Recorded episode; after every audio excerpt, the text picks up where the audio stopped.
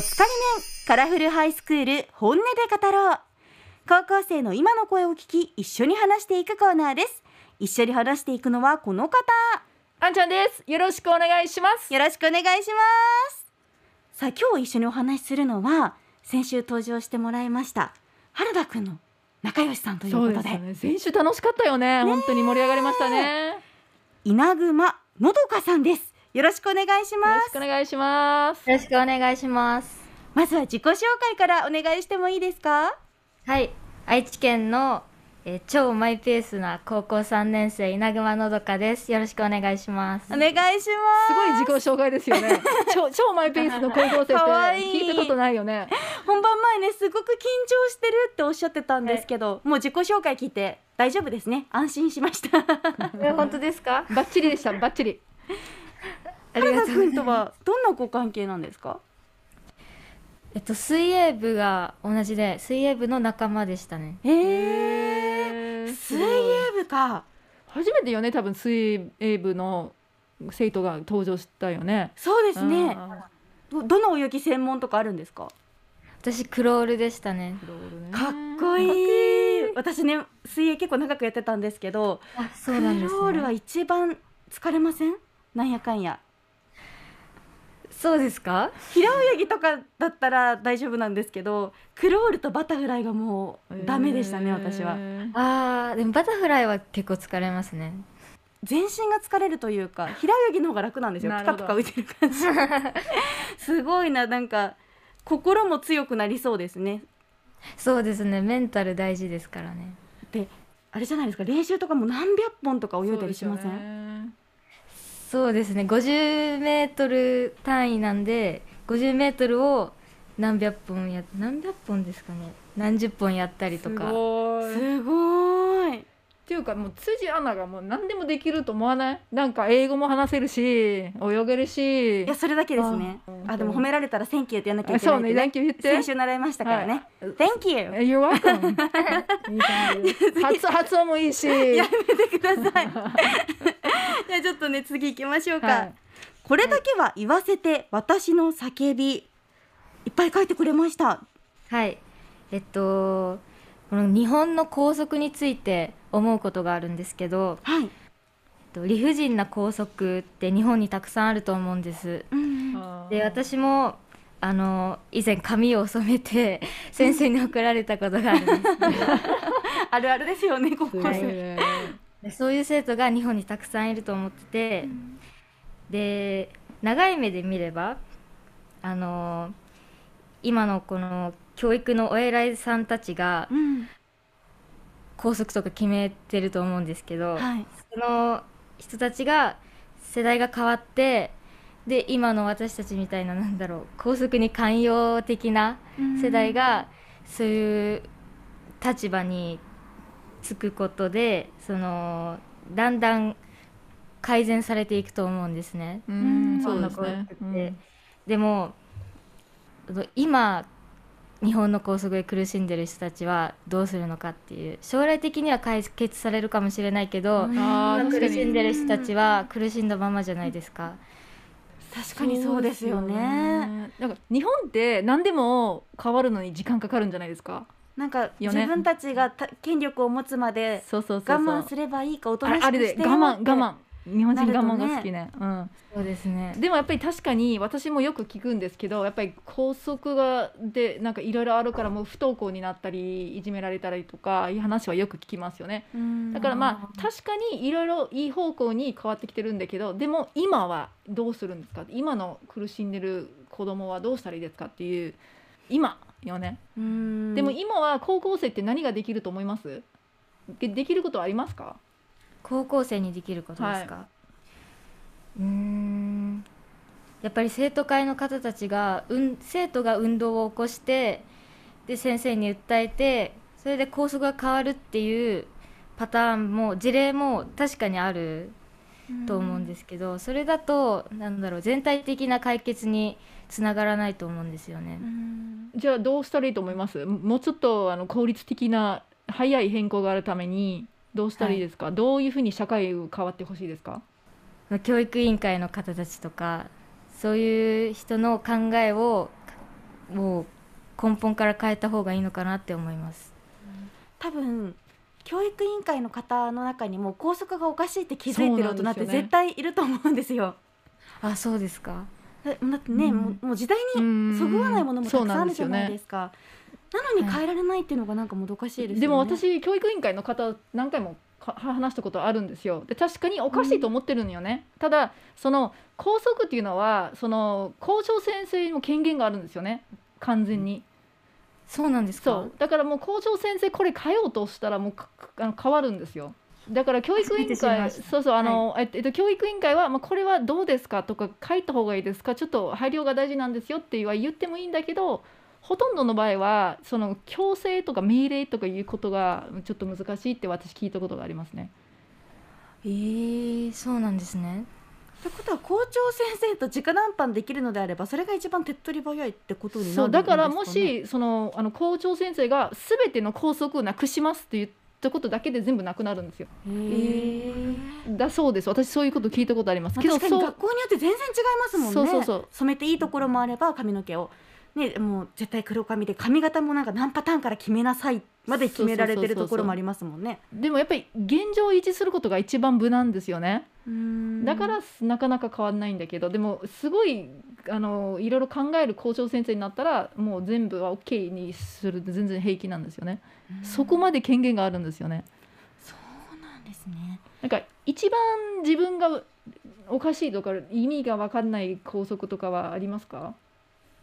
あー。ね下着の色まで決められることがあるらしくて中学生だと。それはさすがに何だろうプライベートなところまで介入しすぎじゃないかなって思いますね。そうですよね。あれセクハラよね本いや当に。本当に。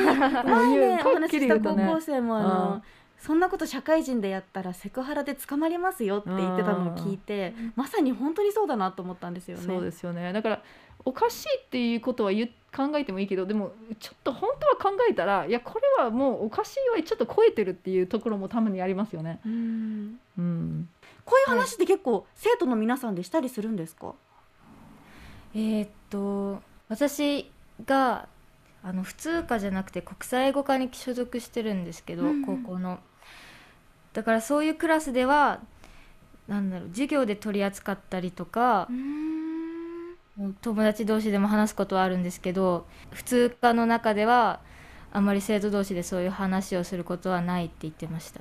それは感心してないかそれか諦めてるかどっちですか？関心がないんですかあーなる私もそうでしたけどどこかでなんか諦めちゃってるっていうかなんか当たりおかし前と思ってる。いよねと言いつつまあもう変えられないだろうなみたいな、ねうん。なんかこう人事のようなところがあるのかもしれないですね。自分のことなのになんとなくまあ変えられないかみたいなね。まあいっかって感じ。我慢するしかないみたいなってなっちゃうのがありますよね。大学生になると自由になるみたいな。この3年我慢しようとかそういう感じになっちゃうことも多いのかなって思います。でここの校則があるのになんで髪の毛を染めようとしたんですか？あれはちょっと話ちょっと聞きたいな。やっぱり憧れがずっとあって染めることへ。でそのあんまりよく考えてなかったんですよね。うんうんですで夏ぐ、休みにうん。染めたいって思って染めちゃってで思ったより色が明るくなっちゃって。でもまあ大丈夫かなと思って行ってみたらやっぱバレちゃったみたいな、あへー。ー そっか私も宿毛矯正やっちゃダメってルールなのにやって怒られたことがあります。その怒られるだけでそれともやっぱり前に戻さなきゃいけないわけ？や宿毛は戻せないのであそうね。もうこれ以上かけちゃダメっていう感じでした。まあみんな悩みますよねこういうこと。うん。そしてあの他にも悩みについてもはい。アンケートにあると書いてくれたんですけどどういった悩みがあるんですか、はい、あの、えっ、と、最近街中で外国人を見かけることが多くなってきたんですけど、うん。あの、話しかけてみたいんですよ。ああね、うんうんうん、私、人とつながることが大好きなので、そういう外国人の方ともお話しして、その人の考え方とか人生とか、いろいろお話聞きたいなって思うんですけど、でもやっぱ日本だとそういう他人に話しかけるっていうのはあんまりコモンじゃないっていうかうん。不審がられちゃうかなとか思っちゃってなかなか話しかけられないんですよ。あー。じゃあどうしたらいいですかっていう話ですよね。はい。そういう悩みです。そうね。アメリカではねなんかバスに乗ってなんか隣同士でなんかああの本面白そうで何の話なんだって普通に話すんですよ。へえだから、まあ何回も日本人に話しかけられてでで一番私がおすすめしないのは「Oh, I'm studying English. Can I talk to you?」みたいな「私英語勉強してるから話してもいいの?」みたいなことじゃなくてもう自然な会話で例えば、えっと、街を見てる間にちょっと「Do you need any help?」とか何かあの手伝いあのできることはありますか?とか、あの「Are you looking for something?」とかそういう自然な話をした方がいいんですよね。で本を読んでる時に「あの本はあ私も読んだことある面白いですよね」とか、みたいななんか自然な会話ができるとすごくいいなと私思うんですよね。私も高校生の時に私高校2年生の時に留学して高校3年生の途中で戻ってきたんですけどその時に英語を話したすぎてあのその時関東いたので渋谷駅にずーっといてうん、あのひたすら道案内をするっていう。え外国人探し？勝手にボランティアみたいのをやってました。いや道案内するだったらこう話しかける理由になるじゃないですか。そうですよね。向こうも困ってるところだからたくさん話してくれるしありがとうって言ってもらえるし。じゃあ困ってる外国人探したんだ。そうなんです。もういっぱい、まあ、その時コロナ禍じゃないしたくさんいたのでそれで結構おしゃべりできたし友達も増えたりして、まあ、これなんだろう今のご時世的に完璧に安全かって言われたらそうかそうかなとは思うんですけそうだからそど話しかける理由があったら一番いいんですよね。そうですね。適当に怪しくない方ね。そうそうそうそうそうそう。そう。日本人外国人関わらず。だからそういうチャンスがあればうんぜひねちょっと勇気を出して例えばねあのバイトをしてる時に外国人はなんかそのあのコンビニに入ってきたらとかそそれで、はい。あの英語とかで話しかけたらすごくあの嬉しくなるし、うんうんうん。だからやっぱり私も日本に来た時に全く日本語話せなかったからもしそういう外国「Do you need any help?」とか「Can I help you?」とかそういうことを言われたらすごい喜んでたよね私。あうんやっぱ嬉しいんですねめっちゃ嬉しいよね。うん、私もあのオーストラリアにいる時に初めて自分が外国人になって そうね。寿司って言ってもらえるだけでめちゃくちゃ感動しました。え この人日本の言葉喋ってくれたみたいな。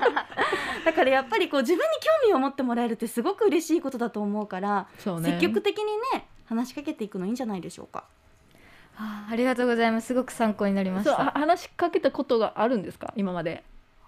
ないです。ないですかね？はい。じゃあ今年の新年の抱負はそれね頑張ってやってくださいあそうしねます。してくださいね、はい。ありがとうございます。応援してます。最後に将来の夢を聞いてもいいですか？はい。私の将来の夢は今は一生勉強し続けることです。うわー素敵ですそれ。仲良くなりたいその夢がある人が えなんでそう思うようになったんですか？えーっと私こう去年なんですけど人間関係ですごく悩んだ時期があってあそのそそのそれを経験するまでは結構順調なー楽しい人生だったんですけど、うんその人間関係のトラブルをきっかけに自分って知らないことばっかだと思ってうんこの世界についてもっといろいろ知っていきたいなって思って勉強しようって思いました。素晴らしいですなね。何を勉強したいですか？な何でもとにかく物事を知りたいって感じ？そうです。基本的には物事を知りたいなんですけどそのやっぱ人間関係で落ち込んじゃったんで、うん。心理学だとかああなるほど。そういうのも興味ありますし英語が好きなんで世界の世界のなんか国際関係のこととか、うん。そういうことを勉強したいです。すごく好奇心が豊富ですよね。もうお話ししてて伝わってくるというか。ね好奇心がねないと生きていけないよね人間がね。いや本当に人間としてすごく惹かれるというか、やっぱねいろいろ知りたいと思うからいろいろ知ってどんどんこう知識も増えて話して楽しいというか魅力的になるじゃないですか。なぜか質問聞くとダメなことになってるよねなんか社会がね。なぜとかなぜって聞くとなんでこの校則があるのにもう聞かんでくれとか伝統だからとかそういうことで。だからそのなぜって聞いていいような社会になってほしいよね、うん、本当に。確かにそうですね。なんかね質問するって本来はすごくいいことのはずなのにそうそうそうそう。場所によってはなんかそんなこと聞くのかよみたいなこと言われてしまったりとかそれが怖くてね質問できなかったりとかもするから。どんどん質問聞いてくださいね。